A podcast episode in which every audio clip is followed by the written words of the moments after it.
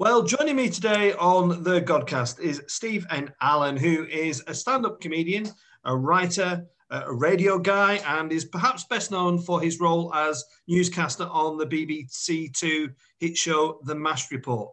Steve, I understand, broke into comedy in 2012 and since then has become a regular performer across London and the Southeast, including gigs at the Comedy Store, downstairs at the King's Head, and the Comedy Cafe. Now, when I asked uh, Steve to come on the Godcast, he said I thought uh, perhaps I'd uh, picked the wrong person, and it was another Steve Allen. But um, after a bit more research, I discovered you were the right Steve Allen and the one I was hoping to get hold of. So, Steve, a very warm welcome to the Godcast. Where in the world do we find you today? You find me in glorious Tier 3 in Gravesham in Kent. Yes, well, snap, I'm in Tier 3 as well. Have you been in Tier 3 for a while or? Straight out of lockdown into tier three. Yeah, this it was the Kent was a weird one because it, it was at the lowest. Um, I think it was this area. Gravesham was in tier one before the lockdown, and then after the second lockdown, we came out in tier three, which one would possibly say meant that the lockdown didn't work. It seemed to have not made things better. No, no. I was uh, I'm quite I quite like my football, and uh, I'd heard that crowds were being allowed in, and then realised I was in tier three, and so it didn't apply to us. So I still oh, haven't had the joy of getting to Turf Moor, but uh, yeah. yeah. stings more when you know other people. When you know that those people on the Isle of Wight are frolicking around a tier one, oh, it just hurts more, doesn't it? so, Steve, is is Kent is Kent, Kent always been home? Is it where you originate from, or how have you ended up there? Um, I mean, I've ended up absolutely everywhere. I've lived in most places in the country. Originally, I'm from the Midlands, which I think was it's a good area. This is why supermarkets test out their products in the Midlands. Like it's a good place to come from and then head elsewhere. So I was from Nottinghamshire, man, just next to Mansfield, in Ashfield, and yeah, lived there until I went off to university, and then ended up basically living in places to work on radio. So I've lived in um, like London, Essex, Swindon, uh, Crawley, Stevenage, anywhere where there's an industrial estate so they can put a radio station on there. I moved near to wherever I was broadcasting. And that's the same reason why I moved down to Kent. I was doing some work on BBC Radio Kent, needed to move another place to live. And I thought, why not? Let's let's mm. uh, buy on the old Costa del Gravesham. Why not? Why not? So, what was your uh, what was your first break in radio then? Was it a bit of a T boy, or or did you get a, a decent break? No, it was a weird break, and I don't know if this would ever be a useful route for anyone into radio. But when I was at university, I'd always loved jokes. There's something I think I'm I, like, I enjoyed filling in puzzles and Sudoku and stuff like that. I've got that kind of mind that just obsesses on detail too much. So I've always enjoyed the fact that jokes are effectively puzzles. The in a sense, there is a finite number of words that we have, and then therefore there's a finite possible arrangement of them. But if you get the right one, it will make people laugh. And that still bewilders me that if you get the words in the right order, somehow that elicits this weird response. So I was obsessed with jokes. And it was second year at university. I started to get in touch with the radio station saying, could I try and write some jokes for you? And I this was back in the day when I'd fax them in. So I'd fax in a page of jokes, right. thinking like it would just be so good to get jokes on radio. Yeah. And one guy got in touch and said, "Yeah, if you could do this every day, I'll pay you for them." So really? that was my first job in radio. I was wow. writing topical jokes for a breakfast show. Wow, that's really interesting. I, I love radio, and um, I've always I've always loved radio, and I've, i used to do hospital radio, which was great fun because I there was no producer. You you had no you you know you were your own manager, and I used to take my vinyl, big bag of vinyl, and play songs by the Cure and Depeche Mode to elderly ladies on Ward Four, and it was, I used to love it. I used to love it. Yeah. did they so, love it? I think that's the other question. probably not. No. So did you? Um, so from there, you got into proper presenting, did you? Yeah, it was again a lucky one. I'd never really thought of presenting, and then I was chasing an invoice because after writing for one radio station, I thought, well, these are local radio stations, and the guy I'm writing for won't mind. I, I checked with him, so I could sell the same jokes to other local radio stations. So eventually, I had like 26 stations across the UK where every day I'd write some jokes, fax them to them so they could read them out the next morning. And I was chasing an invoice, and the guy said, "Actually, you've got a pretty good voice as well. Maybe you should think about doing radio." And then gave me some hints and tips on how to get into it. And eventually, I became a, a travel news reader, one of those people going kind of like delays on the M25. It's all stacked up, and I was doing that for a while. So that was my mm. first proper job in radio. Yeah. What kind of what kind of comedians were you uh, listening to and enjoying as a young guy? I I always like the fact that one of my first comedians that I started to really get into and watch the back catalogue um, was not someone that anyone was into when I was growing up. Um, Groucho Marx, I watched all the films, saw all the like audio cassettes of, of various stuff that he'd done. Again, because it's that word puzzle pun type way of doing jokes. That was like the first thing that got me into comedy. It's not really what I do now, oddly enough, but I do think like a good basic training in wordplay is quite handy. So yeah, loved all the the Marx Brothers stuff. Um, and then I think Robin Williams was on TV a lot doing stand up, like Channel 4 would put on the odd mm. specials. And actually, I do think the thing that helped the most is my parents bought me a secondhand video recorder. And it was the noisiest, clunkiest thing ever. Chewed up a tape, kind of like a one in 25 chance that it, you were never going to see anything you'd recorded. But I could use it to record TV stuff that was mm. on too late for me to watch and that's how I, you know, if I saw comedy was on the TV, I'd record live at the TNC Club that was on ITV. Um, any any of the comedy specials that were on Channel Four, I'd record them, watch them the next day, and yeah, yeah that was like another good basic training in what stand up was. Yeah, I, I, don't know whether it had an effect on my uh, professional career, but I, I used to love Dave Allen on I think yeah. Saturday nights and the way that he was just. Uh, I don't know if you agree. I just thought he was a bit of a craftsman. You know, he was a real artist about his work. He, he just kind of, as if he, I suppose that's a skill of all good comics. That it's, it's just as if you're in conversation or you're just listening to a chat that's going on. Would you would you agree with that, Steve, or not? Yeah, definitely. I mean, I, my dad used to watch Dave Allen stuff, so I remember seeing it just by being sat in the front room because there was one telly. He didn't get a choice, and yeah, he, like looking back now, seeing the performance ability that Dave Allen Allen had was amazing. The fact that he was so like emotionally involved in the stories he was telling, and yet still never tipped anything towards serious. Like every line would be funny, but mm. he he you know he'd be doing that thing of being angry with the story that he's telling but in a way that doesn't threaten, just brings you in and makes you agree and go, yeah, it is ridiculous that they tell you to remove your teeth on the aeroplane and don't say mm-hmm. false teeth. You know, those observations. Although it was same as um, Tommy Cooper's stuff on TV, uh, the sketches I never really enjoyed as much as a kid. You know, so you get the Dave Allen stand-upy bit, and then there'd be a, a sketch which would feel like one joke stretched a bit too far, acted yeah. out a bit too much. Um, yeah. But then I now realize that's kind of what I do on a on a web show that I do with a friend, where we do find ourselves writing a joke and thinking we could get about five minutes out of that one joke if we film the thing. Yeah. So yeah, totally understand why you do it. Can you remember the first stand-up you saw? Mine was, um, and this is going back to when he was very much mainstream. Was my parents taking me to a end of the pier show to see Jim Davidson to oh, an really? absolutely packed out audience where uh, Jim Davidson was doing his kind of uh, you know his too risky stuff and all that kind of stuff. And uh, but he was adored. He was adored. But uh, what was your? Can you remember the first stand up you saw?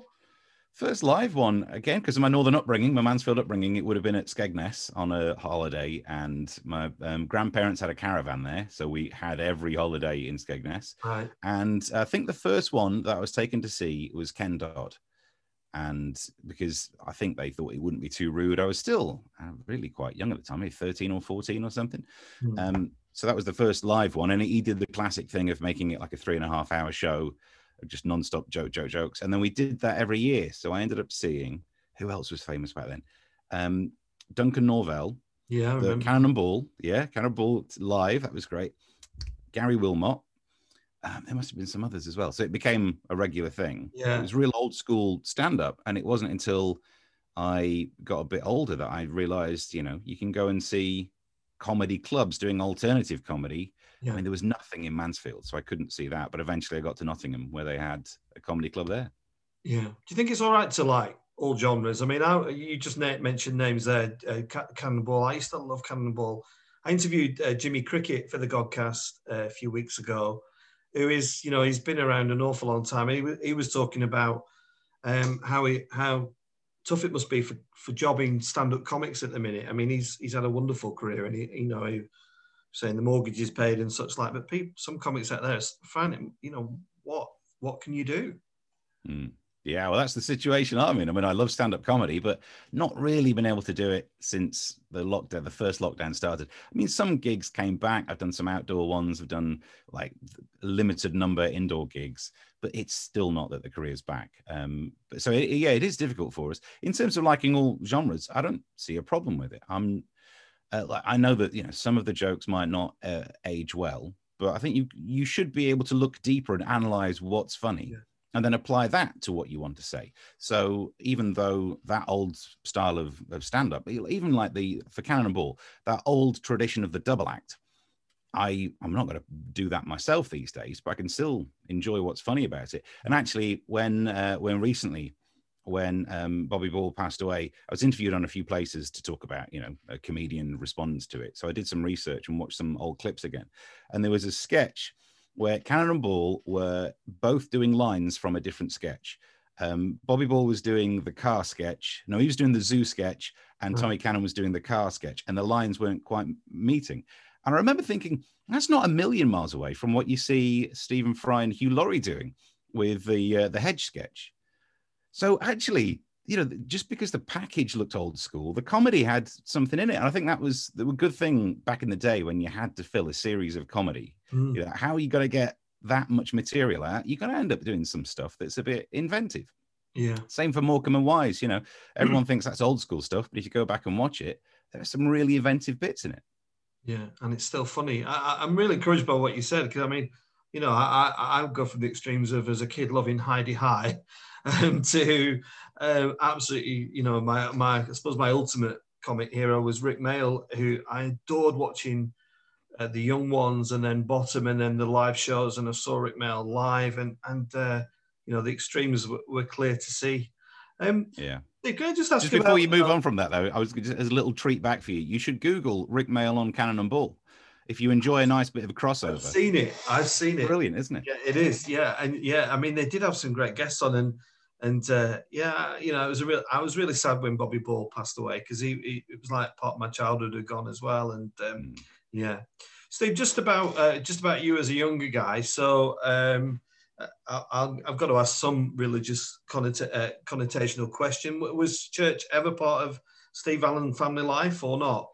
Yeah, it was. Um, growing up, my because my granddad was the uh, uh, like gardener and caretaker of the the church right next door to where they lived. So Right. um, mum mum was religious, and we were you know we I went to a primary school that would do religious assemblies all the time. So Mm. I actually I like that because then you receive a good religious education, Mm. which I quite think like I I think there's a fine line between anything that would be forcing you to believe and forcing you to think a certain way, I think is what I disagree with. But the information is brilliant. I mean, in terms of finding out what is in the religious religious education, it's Mhm. better to do it younger than to try and do it in a in an older, curious in a different way type mindset. So yeah, I had a religious education and religious upbringing.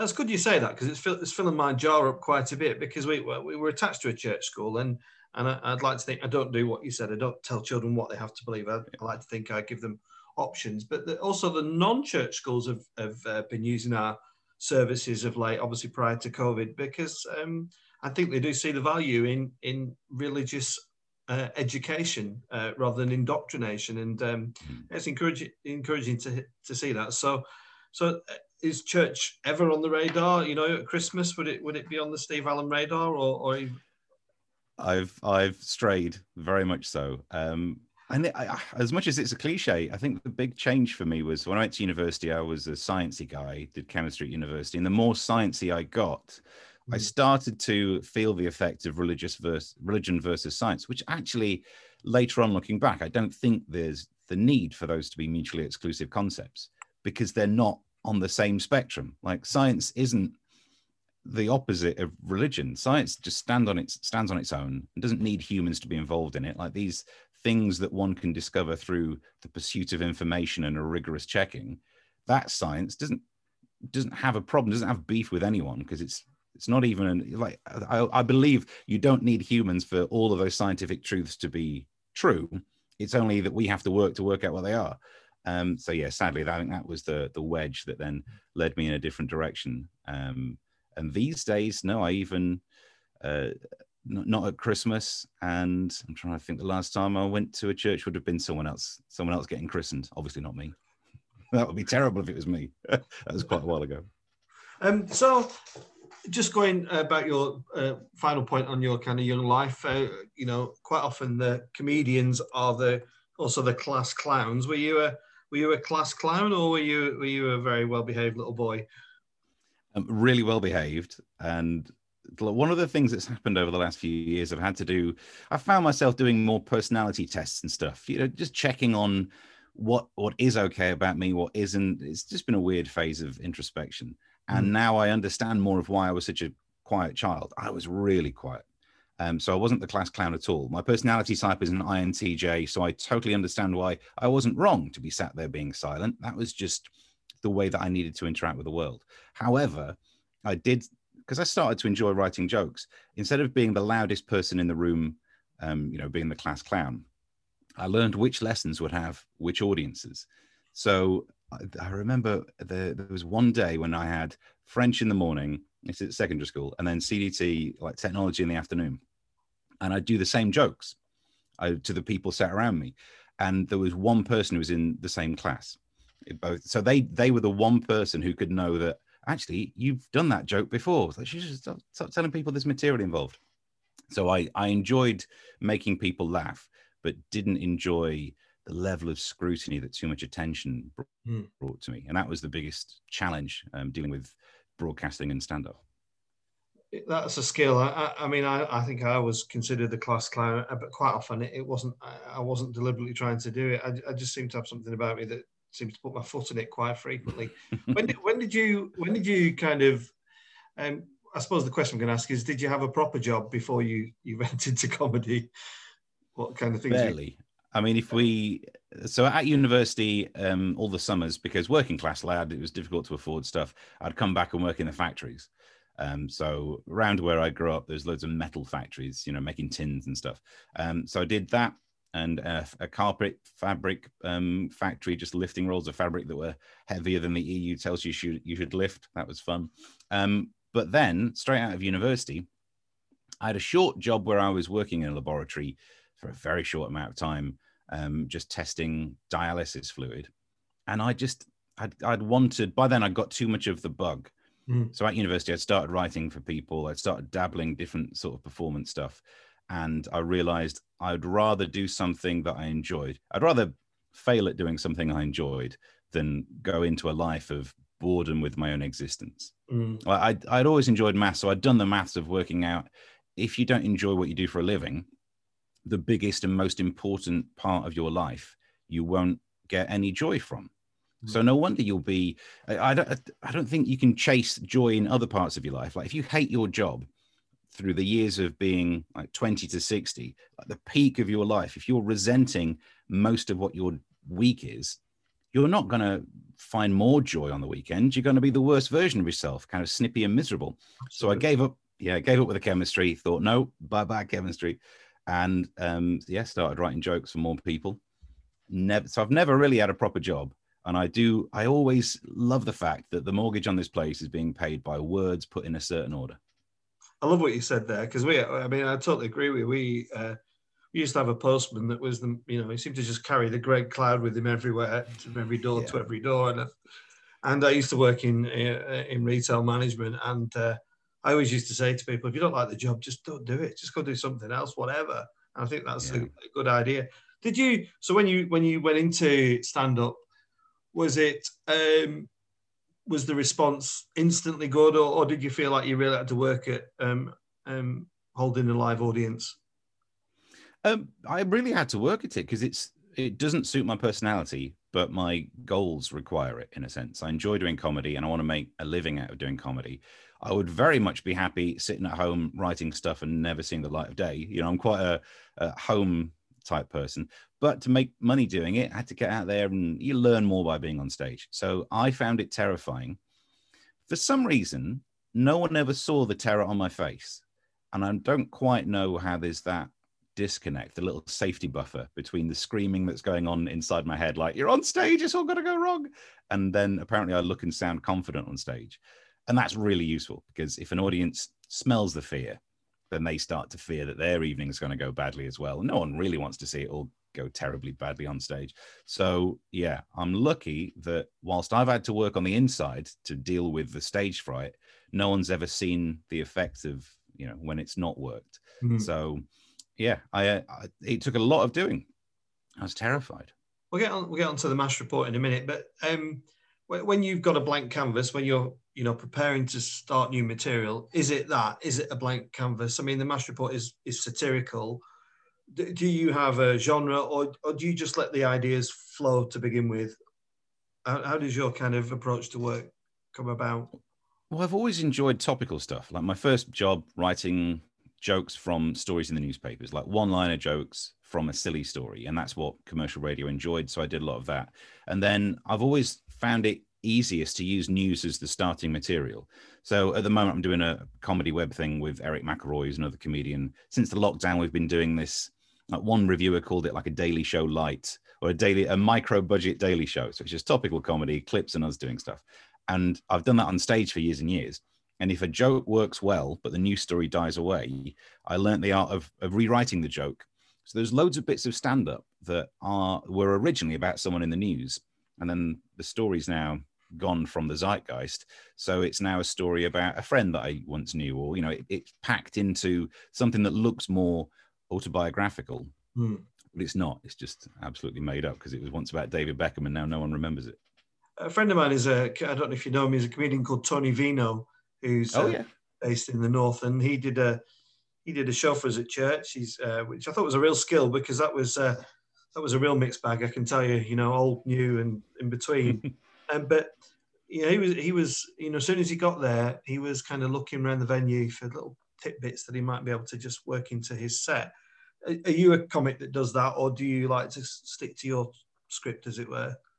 No, I love coming off script. Um, what I love about learning the script so well, and this is what no comedian has now thanks to lockdown, but when you're really match fit, when you're gigging most nights a week, you know your material so well that you can kind of let the mouth finish the joke while the brain's thinking of something else. And then I love that. That way you get to create these moments that never happen again. They're only in that one gig. And as an audience member, I've enjoyed it as well, where something happens where you think, we are witnessing a one off moment. It's not pre-scripted, trimmed down, rewritten stuff. This is someone's done something, someone's reacted, and there is nothing funnier in this world than being in the moment. So that's why I never learn any heckle put downs. Someone says something, we'll just have to try and deal with it by the seat mm. of our pants, and that'll be funnier. And I love the love the idea of yeah, when you walk in a room, if there's something that when the audience has got to know you, you can then just nod in that direction, do that joke, and it just brings you all together. It lets you know this is not on telly. This is in the moment. This is real. Yeah. I, am not. I'm not a huge fan of Jimmy Carr. I, don't mind Jimmy Carr, but one of the things I do find quite impressive is he does a bit in his set, doesn't he, where he invites the heckle. You know, it's just like, come on, um, just throw something at me. Are you are you well prepared for a heckle, or or do you not get heckled too much now?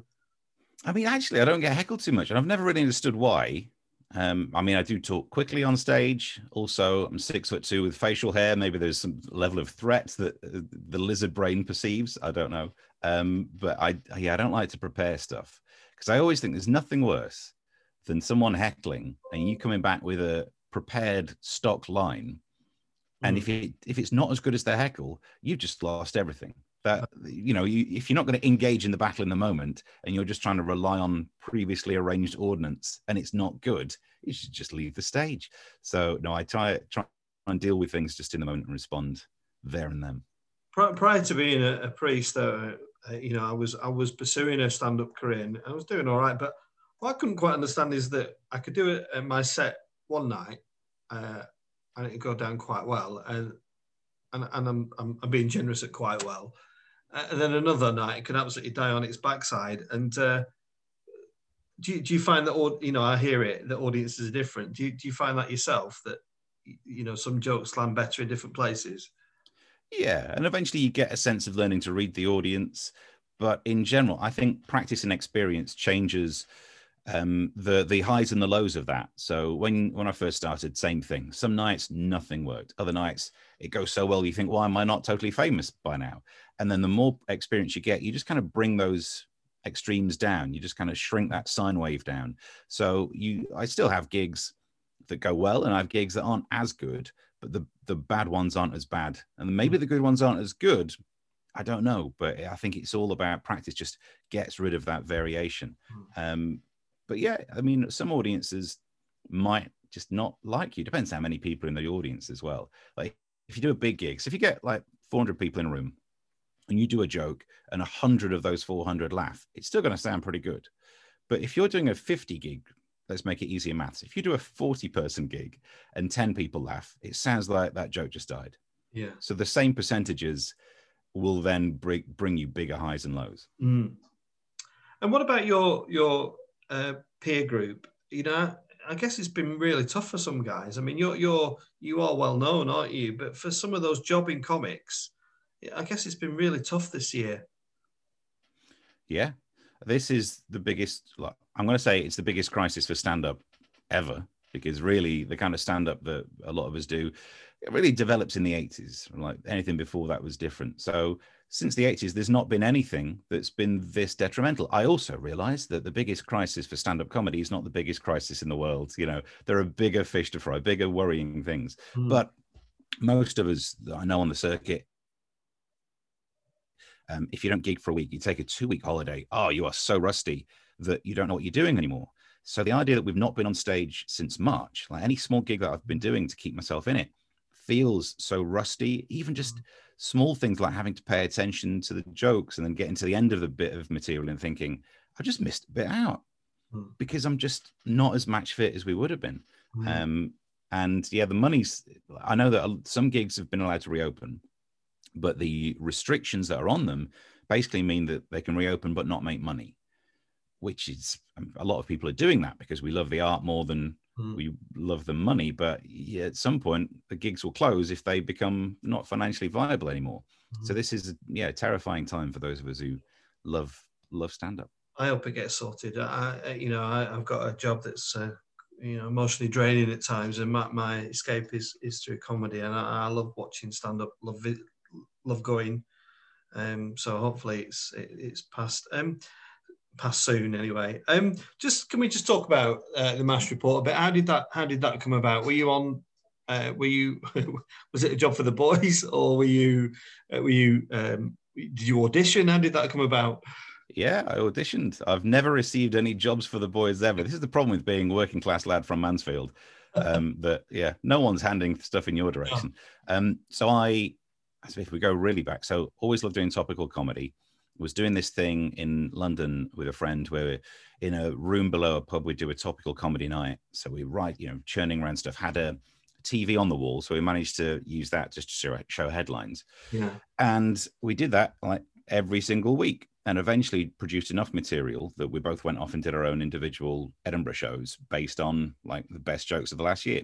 And I've been doing that two or three years. Um, three years. So I did 2011, 12, and 13 no, I did it in 14 as well. And then in 2014, um, I'd managed to get an agent then. And because I was I was doing topical shows, when this production company had this idea of turning the Daily Mash into a TV show, um, I was accepted to go and do a, an audition for it and playing the role that I do, this Tom, the news broadcaster. And I went along and they thought I got the voice right, but said that my body movement was terrible. That I think I was probably just like the slouch down or bolt upright, terrified. And so I thought, oh, well, that was nice. Didn't get that. But they invited me back for another audition and gave me like, like half an hour's worth of this guy telling me exactly how I should sit. And I managed to not look an absolute state. The voice, I guess, was what they wanted. So I got the got the gig. We made a pilot in 2014. They showed it to various TV um, channels who all said no, thank you, goodbye, really? and that was it. That was the end of that. Really? Um, so I thought that was the TV career that never happened. Never mind. Plowed on with doing the radio and stuff. And then in 2017, stuff had changed. Like Trump had happened, Brexit happened, and the BBC started to look for another topical comedy show. And then the production company rejigged it, put it back in. And and then it was funny because they made three pilots and we thought we stood the least chance of being made because there were bigger production companies and bigger names involved in the other shows. But the problem was they were the other two were kind of panel show formats, and there'd just been a thing in the Guardian totally dissing the BBC for over reliance on panel show formats and how it was killing comedy. So I think it just came at the right time. There was a bit of a mood shift. So they went, oh, I guess we can't pick those other two more successful shows. We'll have to pick the MASH report. Uh, you know, I do like the MASH report. I particularly like your your the news bit. It is it's the best bit of the show. It is. Do you uh, do you have any involvement in the writing of it, or or is it is that somebody else's domain? Those bits are all written by the Daily Mash writers. Hmm. Um, so I mean, you know, we get to do that pretentious arty thing of actually could i say so you, you get to you get to affect a rewrite just because you know you can be a bit precious but i just I, to be honest i don't because they're so good and what what also happens and i love this I, this is what is great about doing something as pretentious as tv when you come from mansfield that you can get to sit there and think, oh no, my character wouldn't say it like this. My character would say it like this. So you can do it like that.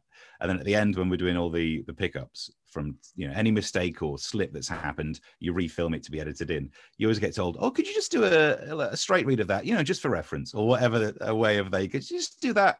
Loved what you did, Steve. But could you just do that again? And they use the one that they want. Of course yeah, they do. Yeah. Um, yeah. So basically, it's more of a performance gig than anything else.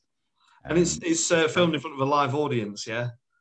It was before lockdown. Yep. Yeah. Did you do you do you lose it sometimes? Do you, do you, you know those lines are so kind of boom, aren't they? They're bang on the money, and and they're said in a in a way you portray them in a in a as it's a serious news report.